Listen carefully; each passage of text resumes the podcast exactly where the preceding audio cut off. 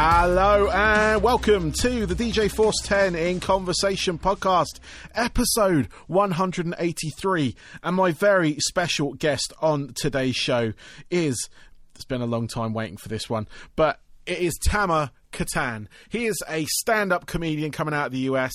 Um, and uh, yeah, he's, he's currently not in the US, but back, I would say about four years ago, I interviewed a band called Gears, um, their drummer, Jimmy Wooten, and he recommended him um, to me. And I love stand up, so I went checked him out and absolutely loved what he does. Tried to hook things up back then, didn't quite work out. I tried again last year time zones didn't really line up, so we couldn't get it um, done. Uh, but then he moved to Europe, and we got it done finally. Uh, but you'll hear about all his move, all about his move to Europe and everything in the podcast. Um, he's currently got a vlog called "Nice to Marry" with him and his good lady wife, and it's very, very inspiring. It's very kind of real, and I suggest anyone that's interested in sort of like the human. Um, life, I guess, and mental health and, and, and things like that. Do check it out. It's very interesting, um, and it's it's. I think they're going to try and do it. I think they're doing it weekly. But do check out. It's on his um, YouTube channel of the same of his name, Tamer Kattan. That's T A M E R K A T T A N. And uh, yeah, like I said, it's been a long time coming this one, and I'm absolutely fucking loving the fact that he's he's on the show, which is brilliant. And we talk about a whole bunch of other stuff. So look forward to that. Um, thanks for everyone checking out Beach Riot last week. Uh, fantastic band. Do check them out. And um, yeah, I've got plenty more in the pipeline coming up. Uh, we're just sort of like getting through some interviews. I've got a very special challenge with uh, Total Rock at the moment as well, where we intend to interview every band that's going to be on this year's Download Festival in the UK. Now, obviously it's completely up in the air that it may not happen, but we're still going to do this anyway. We want to get every band that was on it, and it's a good way of like promoting the festival first and foremost. It's good. It's a good place to promote bands because there's a lot of like um, smaller bands on it this year, um, and also it's it's great for the fans because they're not going to be able to get to these festivals. Some of them will have the capability of watching them online. Um, if any of them set up any kind of like online concerts or anything like that but um, it's a great place to hear from them as well. So look out for that. It's going to be on this channel, but it's also going to be on the Total Rock channel as well. So I'm going to sort of simul release it across both. So if you're a subscriber to this, you're going to get it anyway. Um, and it will go to any sort of like Total Rock side of things as well, which is absolutely awesome because the show is associated with Total Rock. Um, I wanted to put their name on it because um, they gave me an outlet uh, with the In Conversation radio show. Um, and with the podcast, I just wanted to branch more into that sort of medium with this show, this sort of chat based show. Um, and there are some things coming for um, in the future with it as well. I'm going to start um, using online like video um, capturing stuff and things like that for like kind of like face to face interviews and things like that. If you want to see my ugly mug, uh, that'll be absolutely fine. Um, but yeah, finally, please like, review, subscribe, all that kind of good stuff. Um, it really does help. And um, yeah, please look out for um, Tamer Kattan in the future. Uh, I know in Spain he's doing some socially distant shows at the moment, so do check them out if you are over that side of the world. Um, if not, he is planning on um, making himself a bit more well known across Europe and things like that. But I present to you Tamer Kattan. Enjoy.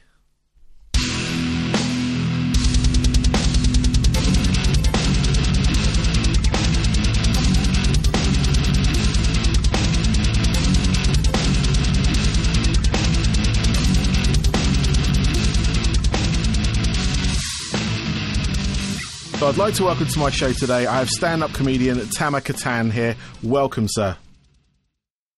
Hey, for having me, Barnaby. Absolutely, my pleasure, man. It's been it's actually been a while um, to get you on this show. Um, I was yeah. looking, I was looking through my messages and I've seen ones dating back to I think 2017. Yeah, um, it's crazy, right? It it's is. So, yeah. but time differences, whatnot. I mean, at that point, I was in Florida. Um, I was living out there um, in the sun life for a bit, um, the crazy part of the states, if you will. And yeah. Um, and it was actually uh, another guest on the show that I had, uh, Jimmy from Gears. um, was my um, sort of like put on to you.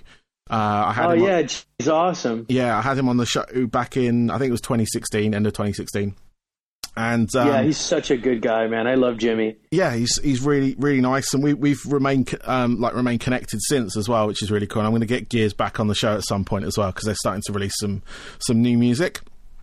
Right um, on. which is awesome. But um, no, I was just it was just one of those things. I was I mean at the time I was like I'm, I've always been um, a fan of stand up comedy.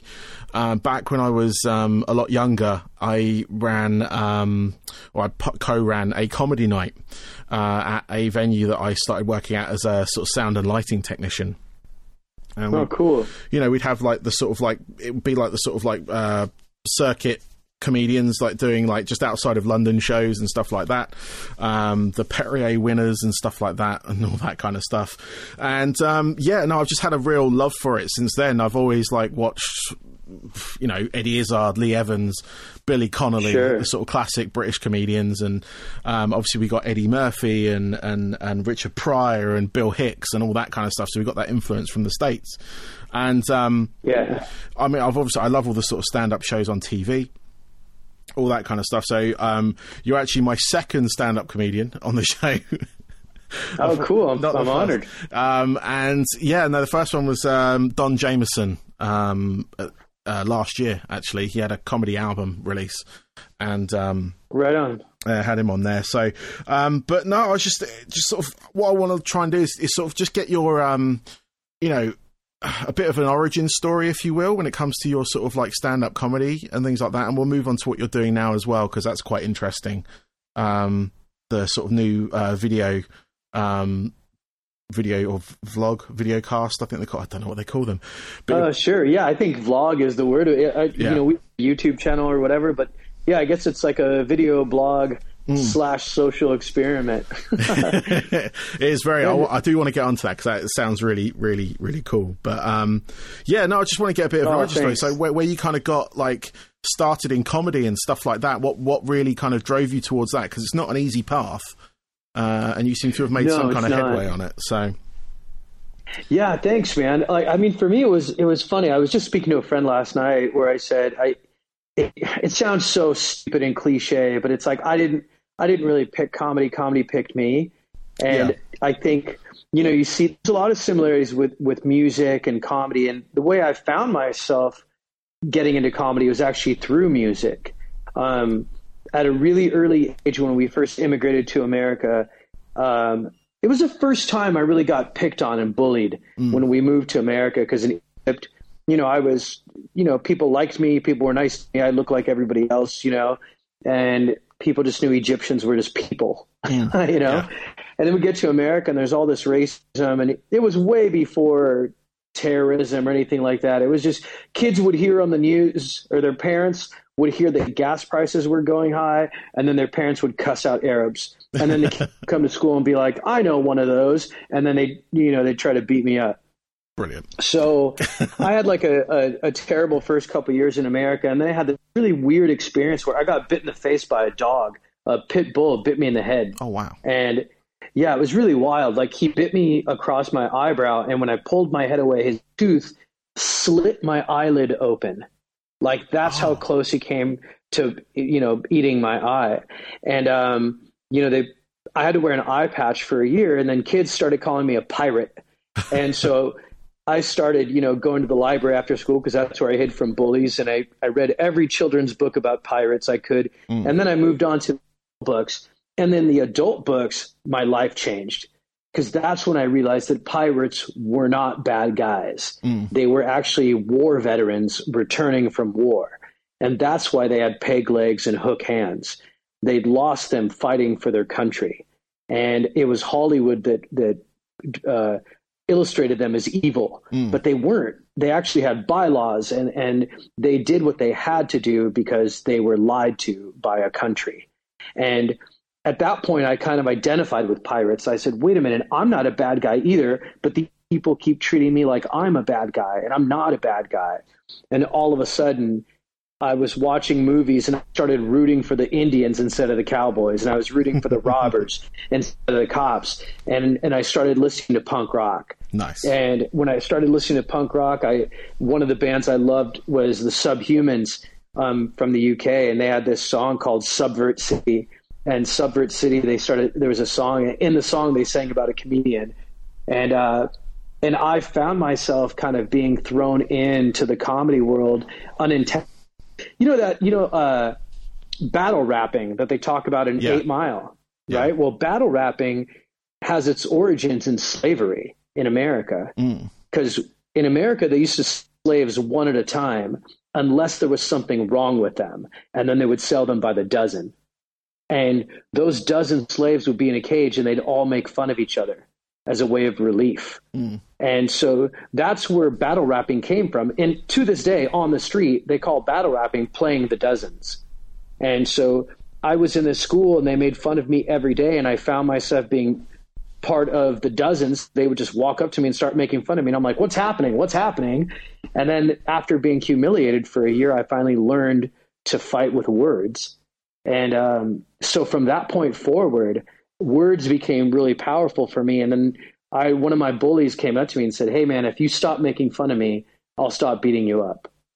And I was like, "Whoa, words are powerful." Yeah. And um, all of a sudden, I found myself listening to a whole lot of Richard Pryor albums and being able to identify with him. And and I felt like Richard Pryor was wasn't just an underdog; he was an underdog that fought back. Mm. And that to me was the, what what a real comedian was. It was an underdog that fought back, and and that's what punk rock was to me, and that's what any form of storytelling where it was an underdog fighting back is what I was attracted to, Yeah. and that's kind of how I found my path to comedy. That's amazing because, um, yeah, no, that's such a, a different route from what I've heard from, say, other comedians and stuff as well. It's, you know, because a, a lot of um, a lot of comedians I find do come from a sort of darker place where they've Yeah. um, ma- they've managed to turn comedy into that outlet um, to ei- either you know deal with it or just to battle against it, like you say with the sort of rap battles and stuff like that. It was a sort of you know, it's to sort of keep your head up, if you will, and it also keeps your mind going as well. Because that's the worst thing. Because if if people are on you and your mind goes, that's it. You know, you've they've won. Oh yeah, you know and and and that's the sort of point where you know a lot of people unfortunately fall to and you know that leads to whatever that leads to be it you know a life of complete you know disappointment or a life of crime or whatever and and and and things like that. Or you know you fight against it and you can kind of you know you find that that avenue and suddenly you're you find it in like you found it in uh, stand-up comedy, um, whereas my Yeah. my sort of outlets were through music. Um, I was in a band when I was younger, so a lot of that sort of like frustration and like through songwriting, through performing, um, you kind of got that kind of like that that inner kind of like I guess darkness out of you in some way, in a constructive way. Yeah. Um, so, I mean, from there, you sort of found yourself into sort of like comedy and stuff. But where, where, where was your sort of like, where was your first show? What was your first show? You know, do you remember it? I do. Uh, so I had a really crazy thing happen when I was in high school. I was really good friends with this guy named John Silver, and John Silver and I were both known as the funny guys school. And half the school thought John was the funniest, half the school thought I was the funniest. John was a year older than I was, and his sister and I dated uh, in junior high school. Years later, I was re- coming back from a trip to Europe, and I bumped into his sister at a supermarket. Uh, by the way, his sister is now married to Dick Van Dyke. It's really funny, Oh, wow. crazy story. yeah. So she she bumped into me and she said, "Hey, you won't believe this. John is stand up comedy. Do you want to go to the show?" And I'm like, "Oh my god, yes, please. I want to go." So her and I went to the show together, and and I was so blown away. Um, he wasn't just the best comic; he was the best comic in the show by a mile. So I thought, if John is that much better, and in school we were, um, you know, neck and neck, maybe I have a chance to at least have fun with this and not look like a complete idiot. So I took a class and didn't think it was going to go anywhere. And then after I took the class, there was a big comedy club in LA, and, and I had professional comedians coming up to me saying, "Hey, keep doing it." And you know, and so I was like, "Whoa, this is interesting and I'll keep doing it. And right from the get go, right when I started comedy, I was doing like my first joke was about child abuse. it was really weird. Like I remember my first joke. It was, "Have you guys ever met someone that bullied you so badly you hated everyone with his name?" And I go, "That's why I hate guys named Dad." and the the the like the audience kind of recoiled, but the but then you heard these big laughs in the very back from the professional comedians. Nice. And they came up to me after and said, "Dude, you're a comic." like you got to keep doing this. So I was like, hey, okay, I'm in. No, that's amazing. like, and, and, and especially starting that way as well, with your first joke being something along those lines. It's uh, that's that's yeah. brave for one, because like no, you you don't normally go up there and you wouldn't go for the jugular, if you will, straight off the bat, and you know you'd have like maybe some material, light material, then go into something like that. But no, that's really fucking cool. Sure. oh, thanks, man. um, so I mean, from there, obviously you start, I guess, getting sort of like open mic nights and stuff like that. I assume. Um, I'm not yeah. sure what the route is. I mean, I know it is for a musician. You do, you know, open mic nights are an option for a sort of singer songwriter. Um, but what's it like for a comedian? That that kind of like uh, we call it.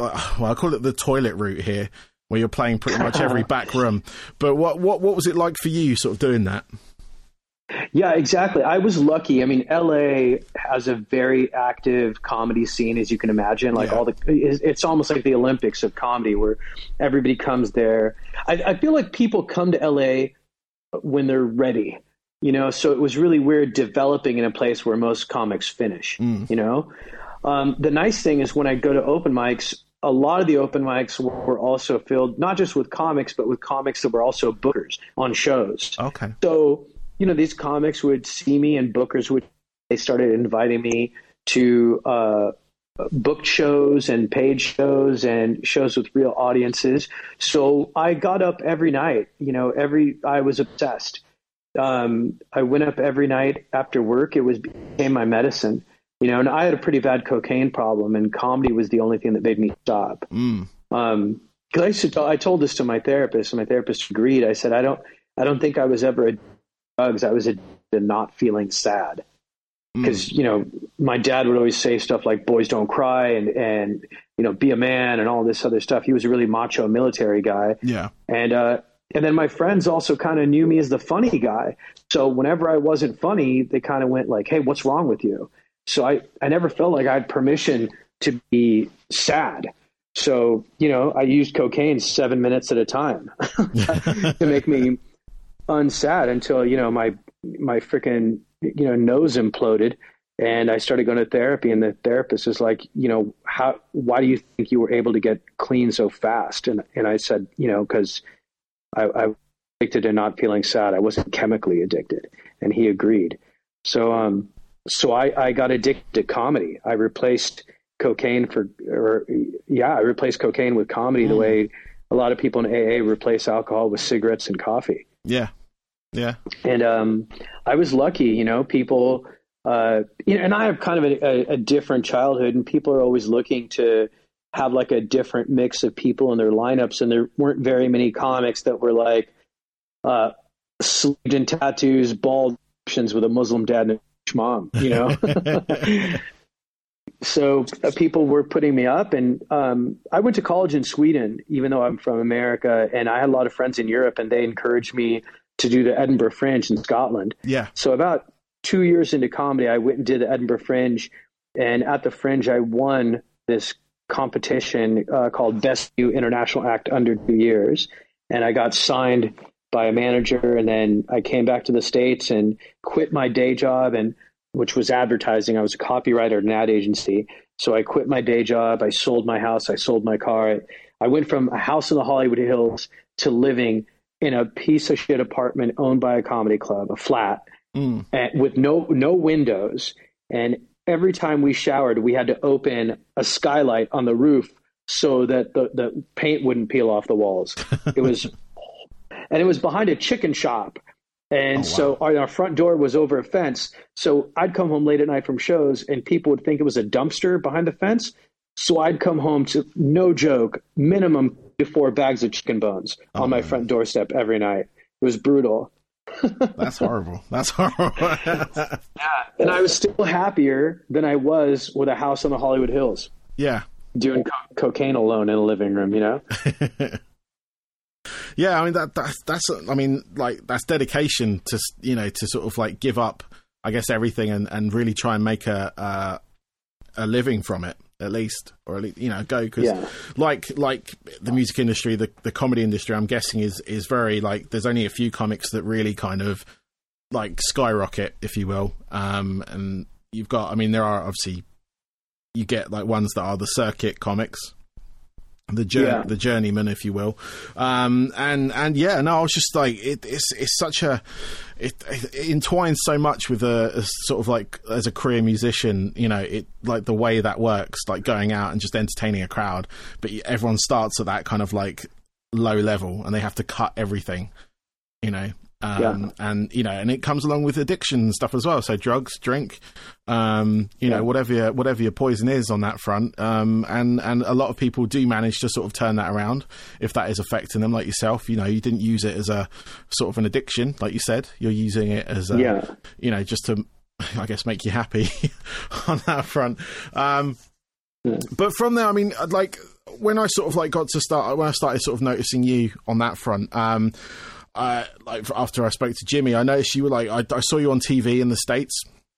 Um, oh, you cool! Did, you did the um, I think I wrote down the comedy knockout um, on yeah. on truTV, um, and that was really cool because you had a you had a Brit comedian with you as well. You had Gina um, Yashere. Yeah, who's, she's one of our. She's my idol. She's one of our finest, if you will. Absolutely, and I'm I'm proud to call her a friend. It's great, man. It was really cool because one of my favorite. I, I, ended up winning the episode, and Gina and I were in the. It was me against Gina, and in the background behind me, my favorite photograph is me holding up a trophy, and Gina behind me flipping off the camera. Oh, nice! so great. That's awesome. That's awesome. I mean, that. I mean, doing stuff like that. I mean, you've had when you um, uh, did like the Edinburgh Fringe and stuff, did you get any like TV coverage over here as well, over in England? Yeah, little things here and there, but nothing as big as uh, Comedy Knockout. Because obviously you travelled the world now, obviously doing this, and and we'll bring it on to where you are right now. You're in Spain. Um, yeah, and exactly. and the story of you getting there, I think, is quite quite amazing on, oh, on that front, and um, and it kind of ties in with your um, vlog as well. But what I want to do is, is, sort of get get the story behind that because you were um, seeing someone on um, an app uh, Bumble, quite a well known um, sort of like dating app, yeah. if you will. Um, and yeah, yeah, I mean, you were in um, was it New York at the time? I think it was or LA. And and uh, exactly, I was in New York, and she was in Spain. Yeah, she was in Barcelona. Yeah, and it's funny because I when I, I was pretty uh, poor when I was in university, and after I lived, uh, I didn't have much money when I first uh, left university and and I missed traveling. So the way that I would travel is to go online and you know through videos and pictures and stuff. It would be my way of sort of traveling in my mind. Mm. And when quarantine started in New York, a lot of people don't realize quarantine is so much more severe in New York than LA because the the flats are so much smaller. Mm. You know, and so I, I found myself in this tiny little apartment. You know, and starting to freak out a little bit. So I resorted to what I used to do when I was a kid, and I I found out that Bumble had this feature called Passport, where you could um, put yourself in another country and, and chat with people there. And so that's what I did, and, and the actually kind of had an impact on the way we communicated with each other. I, I found this Swedish girl. We totally hit it off. Uh, in a, and it got me. I was surprised to be excited you know, because it, it wasn't the reason why I was on the app. I didn't think I was going to meet anyone. I yeah. thought I was essentially traveling, you know, mm. and we hit it off. We laughed a bunch. I thought she was beautiful. And, but because it was so far away, um, we almost started playing this game of truth or dare with how honest we could be. Um, even my profile, you know, I saw all the other profiles and they were all like, oh, I'm great at this, I'm great at that. So I just made a profile where I said, I'm shit, I'm shit at this, shit at that. I'm I'm selfish. Uh, I'm a poor communicator, probably why my whole life. it, I just pretty much told the brutally honest truth. And um, I'm sure it turned off a lot of people, but for her, for some reason, she was intrigued and she messaged me and told me all the things that were shitty about her. And we started this thing sort of way of communicating with each other. And and over time, I felt like almost more seen than I'd ever been seen because because of this line of communication, she knew more about me than almost some of my closest friends did. And it was almost by accident. But after about a month or so, I'm like, I, I have to meet her. Um, and I was lucky. I already had COVID, and we both had COVID pretty early on. And I had gone and gotten a test and had documentation from a doctor that proved that I had the antibodies. And the law in Spain was was open to European countries and in around June 2020. Mm. So I said, I'm going to go. I'm going to go see her and let's let's spend the summer together. And she said, Yeah, come and stay with me. My flatmate is in Germany. He's staying there. And why don't you just come and stay with me and each other? And I said, Sure. And I I went to the Department of Recreation or whatever it was in Spain, and I got a QR code, and I was all legal, and I had all my paperwork with me. And I tried to get into the country, and right when I got to the border, and she was 500 feet away, they stopped me and said, "You can't come in. The law changed when you were in the air." Oh shit! And I was like, "You got to be kidding me!" And they're like, "Nope, you can't come in." And I'm like, "What does this mean?" And they they took my passport, they took my luggage, they took me to a police station, and then into a jail, and told me I was going to spend the night there. And the next day, they brought me a translator and an attorney, told me my, rights, and put me back on a plane and sent me to Heathrow. Huh? And Heathrow, I was going to treat myself to a hotel after sleeping on the ground in a jail cell. And when I got to Heathrow, all the hotels were closed. And I was like alone in Heathrow, sitting in a, I had to sit in a chair for 18 hours till my oh, flight, shit. till the next flight.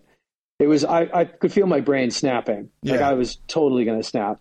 And then I got back home and I told her, I said, I don't quit. That's not what I do. And we're going to find a way.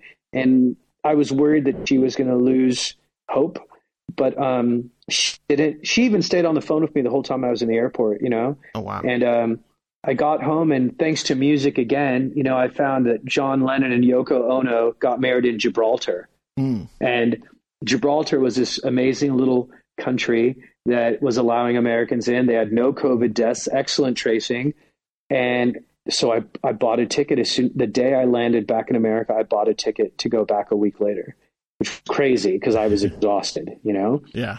And uh, a week later, we were meant to meet in Gibraltar, but every day we watched the news with so much anxiety because we just kept hearing about Americans behaving more and more you know, and, and, and, you know, this horrific president that we have doing horrible things. Yes. And we just thought it was going to happen to us again, you know? And, um, and we finally did it. He flew to Malaga and then took a taxi two hours or, or a car two hours to get to Gibraltar. And then we met for the first time. And the day I met her is the day I asked her to marry me. Oh, wow. yeah. And then we were supposed to be in Gibraltar two days and get married.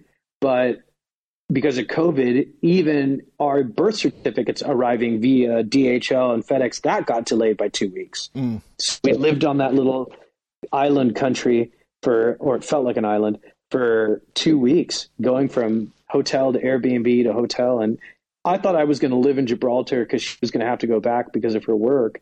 And, and, and then, you know, we'd get married over a weekend or something. But, but we did it. We got married and we walked across the border, got a rental car, drove to Barcelona. And we've been here for the last six months. That is absolutely amazing. And like, oh, thanks, just man. like, just like whirlwind amazing. And I think, yeah. I mean, obviously the fact you got on, like, just because I find um, like from experience of my own, um, like chatting online with various people or you know with someone, you know, you get a lot of the sort of um, bullshit out the way, if you will. You know, there are some sort of like we can throw a sort of like curtain up and, and, and pretend various things, which obviously, yeah, you know, you found someone that was like, you know what, that's not bullshit. Let's just be perfectly honest. You've been perfectly honest on here, and yeah. and and you know, and you get that kind of great connection, which is obviously yeah. what you've got, and and that leads on to your um your your video um your vlog, if you will, and and what you're doing with there is is, from what I understand, it's with you and your your wife. Um, Yeah. it's called Nice to Marry You, which I think is a very Yeah. cool name. Um, and Exactly. basically, you talk about some of, or you just have some of the discussions that you have, um, and like in front of a camera. Yeah, exactly. I mean, we are people who got married the day we met. You know, it's not supposed to work. Um, but it's been, you know, all my life I've struggled with relationships. You know, my dad had PTSD from war. He never went to therapy. I got physically abused by him. And, you know, and I didn't believe in therapy. But once I started going to therapy and being, I, I tried so many different ways to connect with people, but it, it just wasn't working for me. And I, I, I really thought I was going to die alone. And then when I met her and I did this one simple thing, which is be unconventionally honest, um, it started working, you know, and, and it's, it's the best relationship I've been in. I feel like a completely different person. And, um, you know, so we decided, hey, you know, when I was a comic, having an audience in front of me forced to stay honest. You get rewarded for being honest on stage. And I liked having an audience because it kept me uh, being honest. So I said, you know, if we put a camera on our on our marriage and once a week we take turns talking about the things that we're most afraid of or the things that are bugging us, then um, you know maybe it'll keep us honest and maybe it'll help uh, a, you know another person who might be like me that's out there who's like, hey, I don't know what to do. There's all these different there's all these different forms of advice and all the and it's confusing. Yeah. And maybe just watching people who are trying to make it work will be okay. Yeah, no, definitely. And and from the sort of from your latest video, um, just called "Fuck John Wayne." Um, um, I watched that, and and yeah, it's it, it. I mean, I come from an era as well where you know men are men don't boys don't cry, um, to put it that way, Yeah. and and you know we rarely talk about our feelings and things like that, and and Yeah. that has affected my mental health growing up. Um, it's something Yeah. that I deal with pretty much every day. Um, I actually medicate for it as well. Um, and, and, and things like that. So, you know, I mean, I'm, I'm a big advocate of sort of like being, you know, it's okay not to be okay. Um, it's, and, Yes. it's, and it's, and it's even better to talk about it. Me and, me and my partner, my wife, we, we, we talk about stuff. Sometimes I do get into a sort of like thing where I let things build up and I'm aware of that a lot more now where I let it kind of go, let it go, let it go. And then suddenly now it's a problem.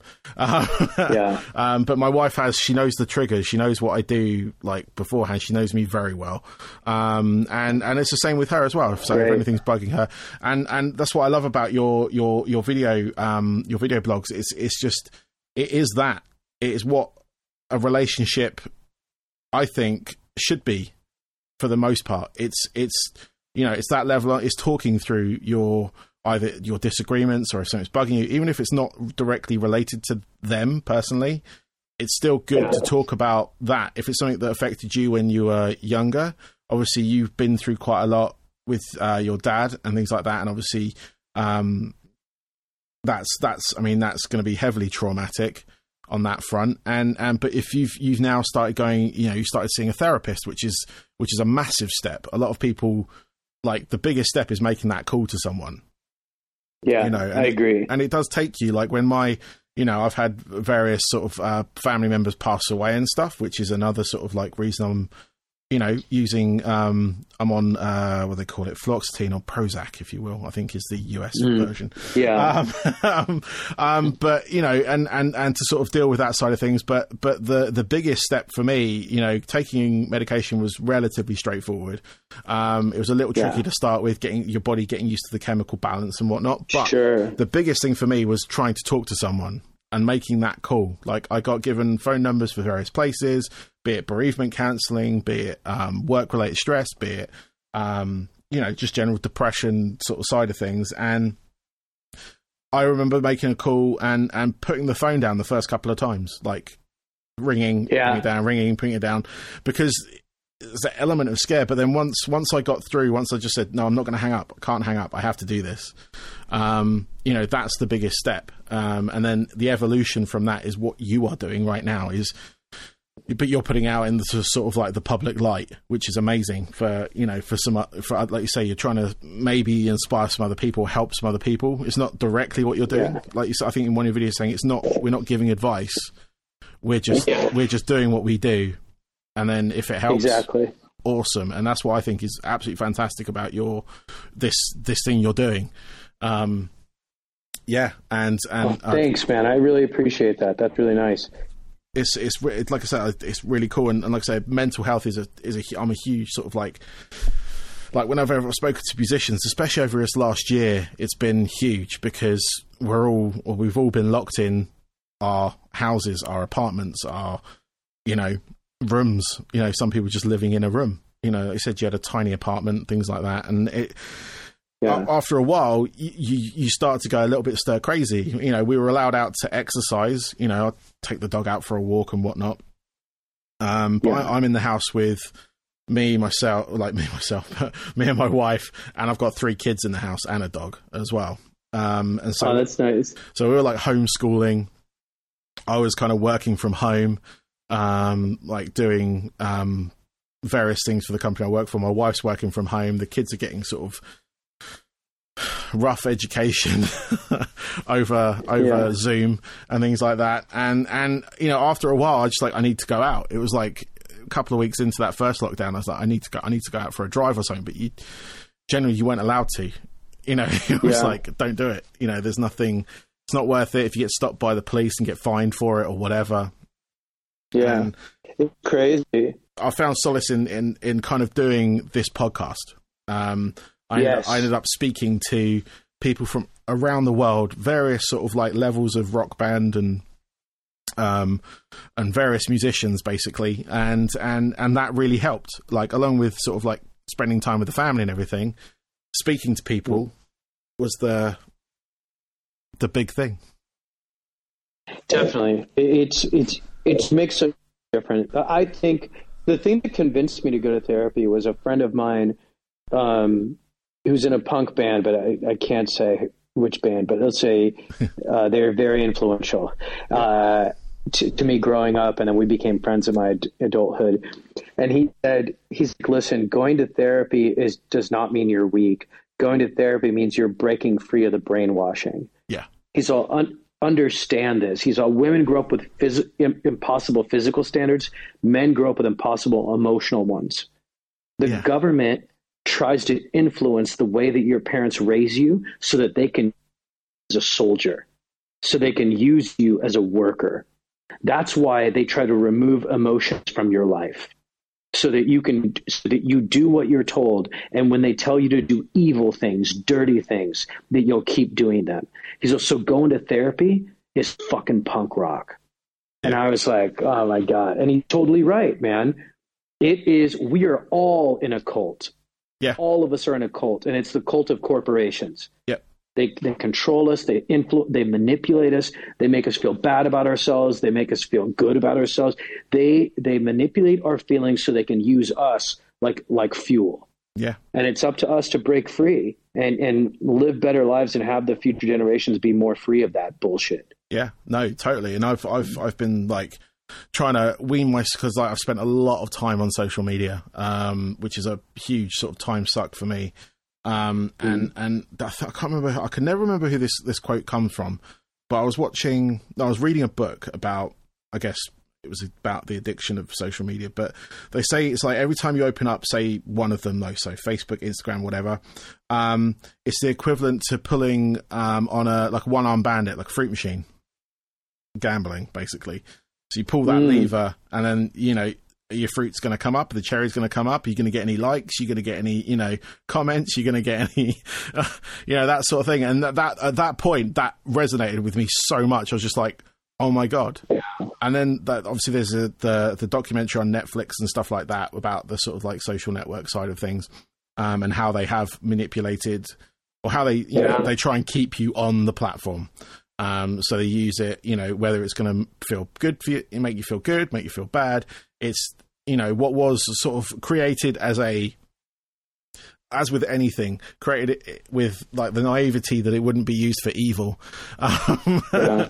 um, but then like these these these companies have figured out that oh, we can actually we can target these ads to people. We can we can uh, make them believe certain political, you know, enhance the political view of of a certain party. And I mean, we've seen it on a big scale with the US elections and stuff like that. They're saying that the social media was manipulated by outside parties to to favor votes yeah. initially and stuff like that. And and you know, and it, it's such a powerful tool that it's like like anything. It's been weaponized. And and exactly, and I'm trying to sort of like uh, I use it for sort of like business reasons now, uh, more than anything. So for for this, for instance, um, because it is a good tool to promote this sort of stuff, even though we're bad mouthing them.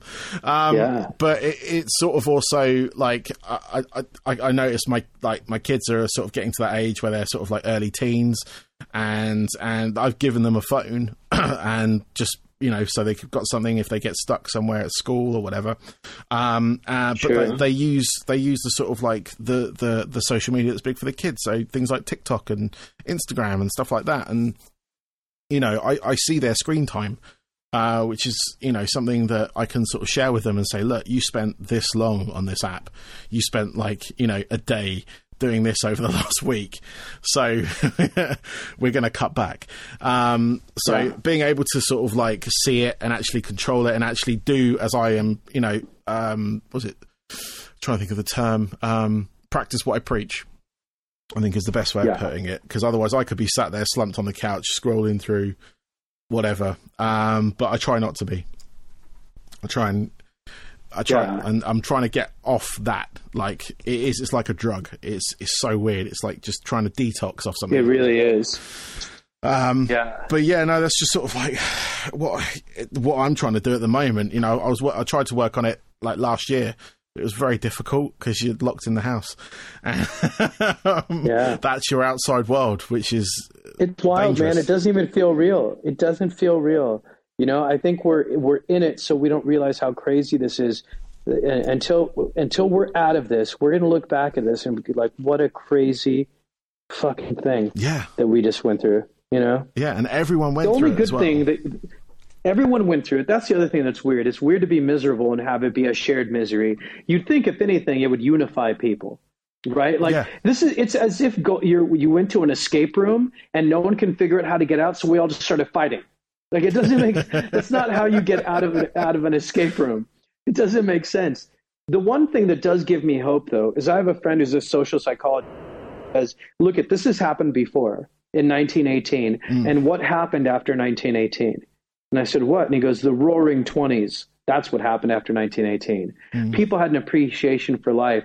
They started celebrating life again and they started reprioritizing what mattered again. And they broke free of all the bullshit of corporations and, and before they got brainwashed again, maybe a decade later. But during that, during the 20s, life got really fun.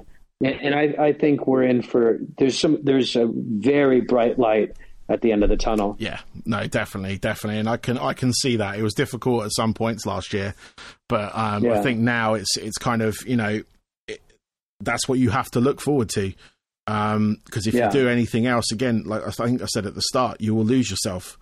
Um, your head yeah, will go, agreed. and and and that will be it. It's like it's, I mean, not game over, but it's just sort of it's won, it's beaten you, um, and it hasn't beaten us yet you know, so we're still fighting against it, and there's still, you know, uh, that that if you want to call it a war, a war against it. But it's just sort of um, making sure that I'm making sure that my friends are okay. I'm making sure that my work colleagues are okay. I'm making sure that you know, obviously my family are okay and stuff as well. So we're keeping in like that's what's been beautiful about this as well is like keeping in contact with people that you may not have spoken to for a long time.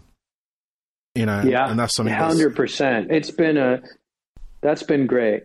Yeah, and and I've discovered so much music as well, which has been amazing for me as well because obviously being a musician, it's kind of you know I've I've kind of skipped over a lot of uh, music that at the time I was only looking for like the sort of like the concentration of the single if you will, um, with it to play at the club or to play on radio or anything like that.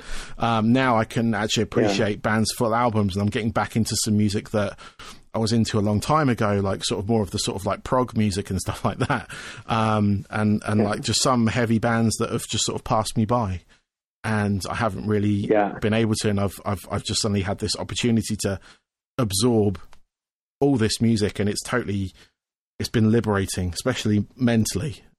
Just to That's sort of, like, awesome.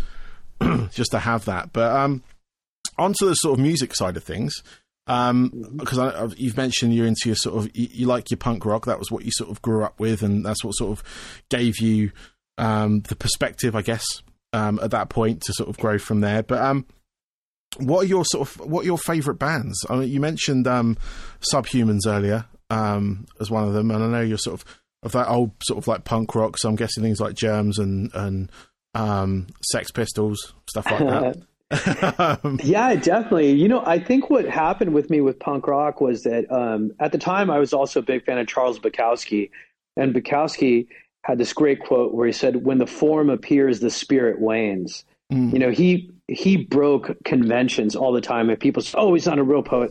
It has to be like this. Structure needs to be like that." And he was like, "Fuck structure," Yeah. and it reminded me of like punk music, where you know you mentioned the Germs, horrific musicians, Yes. right, horrible, and but they sang with passion, and the stuff they sang about, they gave a shit about. You know, Darby was bleeding on the stage from himself because he gave a shit about what he said. Hmm. And that opened up my whole world to me. There were so many things that I felt like I can't do this and I can't do that because I, I haven't followed the protocol. But punk rock to me meant freedom, Mm. you know? And so the bands that I loved, I mean, the bands that I loved because of their musicianship later on were bands like Danzig and Samhain. But I, I just loved music that was played passionately, you know? So Suicidal Tendencies was a huge band for me. Nice. Dead Kennedys, um, Toy Dolls, Velvet Underground, which wasn't technically punk, but what the stuff they sang about was punk rock. You know, singing about drag queens walking through the streets in New York, in the village, and the set is oh, it was wild. you know, that kind of stuff that opened up my world, and you know, through songs and through ideas and concepts, slowly removed one, two, three, and four pieces of software that were installed in my computer without me knowing. You know, it was like there's so many, like, you know, everybody complained about that U2 album that they put on our iPhones without us knowing. There's a whole bunch of U2 albums that are put in our software that we don't know about.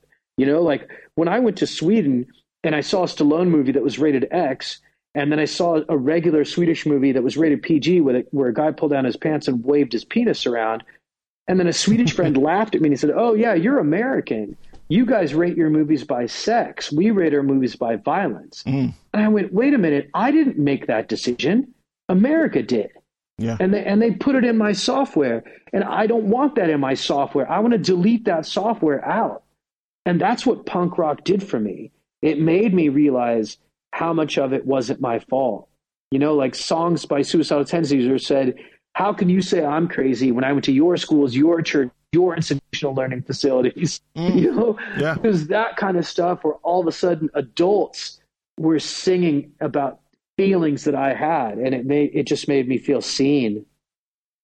That's amazing. No, that's that's that's sort of Oh, like thanks, man. no, that's really cool. I mean, it's just like just like having that, like especially like when I, it's the same that when I discovered like he, like heavy metal. It is that kind of like my whole household is is you know for music taste purposes are all sort of like pop music. So whatever bubblegum pop music there was at the time, um, that's what they're into through the eighties and and and nineties and stuff like that. My dad, he was sort of into sort of more guitar rock, um, so the sort of middle of the road, you know, Chris Rea and the Shadows and stuff like that. And um, Mhm. but yeah, when I discovered he- like I think it was um, no, I know it was it was Motorhead who I first discovered. Oh yeah, Um, and it was thanks to a, a TV show here in England called The Young Ones, which is an iconic like comedy. oh, comedy I love the young ones. Yeah, and Yeah. and there's this episode where they're going on to uh, University Challenge, I remember that. That was so good. and they had Motorhead play live for the montage, and they did Ace of Spades for it, and and so that was like the first time like I was ever exposed to that style of music, because like I said, I've been surrounded by pop music, Yeah. and and you hear like Motorhead's Ace of Spades. I mean, it's a massive song, and and you hear that, and I just immediately bonded with it. I was just like, I loved it, and I just went out and I found, you know, uh, Guns and Roses, Iron Maiden, um, you know, Bon Jovi. We're going eighties here, so back when Bon Jovi kind of was all right. Um, um, you know, and, and, and just like like heavy bands like that, and and you know, and it just sort of like, and it does it it uninstalls that software um, of of of what what people would expect from you, or you know, what your your your family expect of you, or anything like that, and then.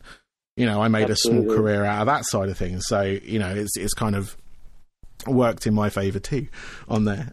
um, um, but I got a couple of uh, like just a couple of last questions for you, man. I can let you get on with the rest of your evening. So, um, You know, I actually did drugs with Lemmy in Los Angeles at the Rainbow Room No before way. he died. That's one of the things I'm most proud of. fucking hell, that's amazing. Oh, dude, he's the biggest sweetheart in the world. Like one of the biggest. If there was a Mount Rushmore, he would be on it. Oh, for, yeah. for metal. And he, I saw him at Rainbow Room because he was walking from the comedy store, and we went there for a comic's birthday. A guy named Justin, and I walked into the room, and I had a little bag in my hand. And I saw, I looked up and it was Lemmy, and Lemmy looked at me, and, and, and I looked at him. We both had Coke in our hands. We started laughing. And then he goes, he's all, should we have a, a, a Coca Cola challenge? I'm, all, absolutely. And then we both sampled each other's uh, Coke. We did key bumps off of each other's keys. And ever since then, every time I'd see him, he, he called me Hammer. He never forgot. Oh, well, technically, he didn't remember my name, but he remembered that it was like a hammer. And Yeah. every time he saw me, he called me Hammer. He's such a sweetheart. That's amazing. That is absolutely Yeah, fucking man. amazing. Never met the man. Um, I got uh, I met Phil Campbell, which was his guitarist. Um, Oh, wow. And and that's as close as I got to Lemmy. Uh, so, um, but that's fuck it. That is amazing. That is awesome. Oh, man. I, Ah, can't it's so that. cool. That's really cool. So, what I want to find out, man, are your three, um, your three albums that Oh. kind of changed your life. So, yeah, it, that's the sort of that's that's the question. what are they? Uh, definitely ACDC, Dirty Deeds, Done Dirt Cheap. nice. Um, God, uh, the Germs. Uh, oh, it's a tough third one. Um, Jimi Hendrix Jimmy, cool. um, was definitely up there, and I, I'd also say the Beatles. Believe it or not, like uh, really like the White Album Mm-hmm. um, blew my mind. Nice. Yeah, I mean, you know, coming from the land of the Beatles, my mum was a huge Beatles fan, but yeah, go, delving into their sort of like their back catalogue away from the sort of like big hits, there are some amazing stuff in there. Um, Oh you know, yeah, um, it's it's one of those things that surprised me when I when I was younger and I was like looking through, going through my mum's record collection or whatever and my dad's old stuff and and and finding and like oh I'll just put it on and you'd hear like you know Sergeant Pepper's and you recognise the song and all that kind of stuff or Yellow Submarine, but then you get delve into I don't know what they were taking for half of it, but um, um, going to that side. But they got some absolutely banging songs that just that I don't know. Obviously, they are appreciated, but they were never sort of like one of the singles. So yeah. fantastic. And ACDC, amazing, um, always amazing, especially that album. I love that album. Hendrix, Oh again, yeah, it's such a great album. yeah. Yeah. Hendrix, yeah, iconic, and Germs. Like, I'm going to go and listen to some Germs. Um, that's why I asked this question. In fact, is so I can sort of rediscover stuff or discover stuff I haven't listened to. But I haven't heard the Germs for so long. Um, I'm just going to go back and it, you just like when you were talking about them earlier, it reminded me of like just that passionate playing. I mean, there were for all intents and purposes, a musician point of view, not very good. Um, Yeah. but like you say, you just want someone who can do something passionately and and and mean what they're sort of doing as well. So Yeah, they cool. were they were so good, dude. They they were just. Uh, I don't think there was ever anybody like them again. no, Not No. like Darby. Darby was just Mm. special. definitely, definitely. Um, so, what are your um, what are you, what what are your hobbies away from comedy? Like when you're not um, writing or anything like that. What what do you kind of do? Well, I, you know, I'm a big traveler, and I really miss that. So, um, I, I, I just started. The good thing about, I guess, the pandemic is it's been making me pay attention to things that make me happy besides my obsession with stand-up comedy. Mm-hmm. So, um, yeah, I mean, playing piano has brought me a lot of joy recently. Um, photography, I, I, started learning how to shoot. Um, teaching myself how to be a better photographer, a better film. I'm a huge film buff. And so I've been le- learning a lot about editing and how to make my own films and starting to apply some of those learnings to the videos I'm making with my wife. Cool. Um, yeah, those are my biggest passions, I'd say photography, travel, uh, always comedy has got to stay on that list. And then music, you know, playing yeah. music and listening to music. Cool. What made you sort of start wanting to play the piano? Mm, you know, it's something I've always wanted to do, and it's something that I, I, I don't think I had the patience for it when I was a kid. Mm. I think I'd get frustrated. You know, I, I get frustrated and quit, and frustrated and quit, and I think I wanted to learn to be a more patient person. So I started, and, and now with technology, it's so much easier you know, with all the different apps that are out there. So I got myself a, a Roland uh, Go Keys keyboard that was, it's a phenomenal keyboard for the price. Yeah. You know, for a little under 300 pounds, you can get a really nice keyboard with, with great uh, touch on the keys. And it's, uh, it feels like a real piano. Nice. Um, but it's really small and portable. And, you know, there's some really great apps out there. So I just told myself, hey, you tried and quit, this a bunch of times, but I always knew I was going to come back to piano. Mm. Um, yeah, so that's why I did it, and um, and I'm really enjoying it. And there's been a bunch of great comedians who've kind of included music in their comedy. Like I used to always say, comedy is just the blues for people that can't play an instrument, yeah, and, or people can't sing. And I think Chris Rock said that too. I think he's a who I didn't say it because I heard Chris. I said it, and then someone told me, "Oh, I think Chris Rock said that." And I was like, "No way." So, um, so yeah, there's been. You know, I've never been a huge fan of musical comedy, but now I, I think I'm more open to it than ever. Yeah, there's some good ones out there. I think Tim Minchin's a big one, um, especially. Oh yeah, Tim is great. Yeah, he's he's great. I absolutely love him, and he's obviously he's doing like um, West End musical writing as well and stuff like that on top of yeah, it. So it's awesome. And uh, going back, sort of like I mentioned at the start, Billy Connolly is another one. Like I love that sort of style of things when he's doing his sort of like folk comedy, if you will. Um, yeah, and that's that's always great and stuff as well. But yeah, I look forward to see if you incorporate that into your act at some point. oh, thanks, man. I think I might one of these days. That would be really cool. Um, so, um, what are your sort of like um, like finally what, what what sort of plans are you sort of like putting in place? Like, I'm guessing post sort of COVID, or at least if it calms down enough. Um, are you planning to go back yeah. to America um, with with with wife you know, in hand, it, or is it is is Spain your home for now? You know, it's funny. You, you asked a great question. Your timing couldn't have been better. I, I feel like COVID has sort of hit the reset button for me. And, um, you know, I have a Swedish wife who's lived in cold her whole life, and then an Egyptian mom who is has no business in the cold. But for me, most uh, most of the cities that have great comedy are cold weather cities. So my wife and I were chatting, and we America is not a place we want to go back to anytime soon. I, I don't think that the problems are going to go away when Trump goes away. I think yeah. he's um, he's lit a fire, yeah. you know, uh, a really dirty fire. And so um, we decided to stay in Europe. And I, I think our goal is to go to Lisbon because it's a warm weather city with a low cost of living and it's close to the rest of Europe. So if I can live somewhere where the cost of living is cheap enough to where I can travel you know, every weekend to go do comedy. And even though the comedy scene is small there, and and I have some friends in Portugal, so we're going to try to build up the comedy scene uh, there, and and then I'm going to travel around Europe and build up my fan base in Europe, and and try to be in a place where we feel like the people are kinder, more civilized. They're not afraid of science. you know, it just it just seems like a better place to be. So uh, that's that's our, our plan for the near future is to get my mom out here and um, and to get her into Portugal, and and and we're gonna we're gonna go there. Okay, cool, nice. That's really cool. It's like nice to have you over. I mean, technically we're not part of Europe, but as of as of a couple of weeks ago.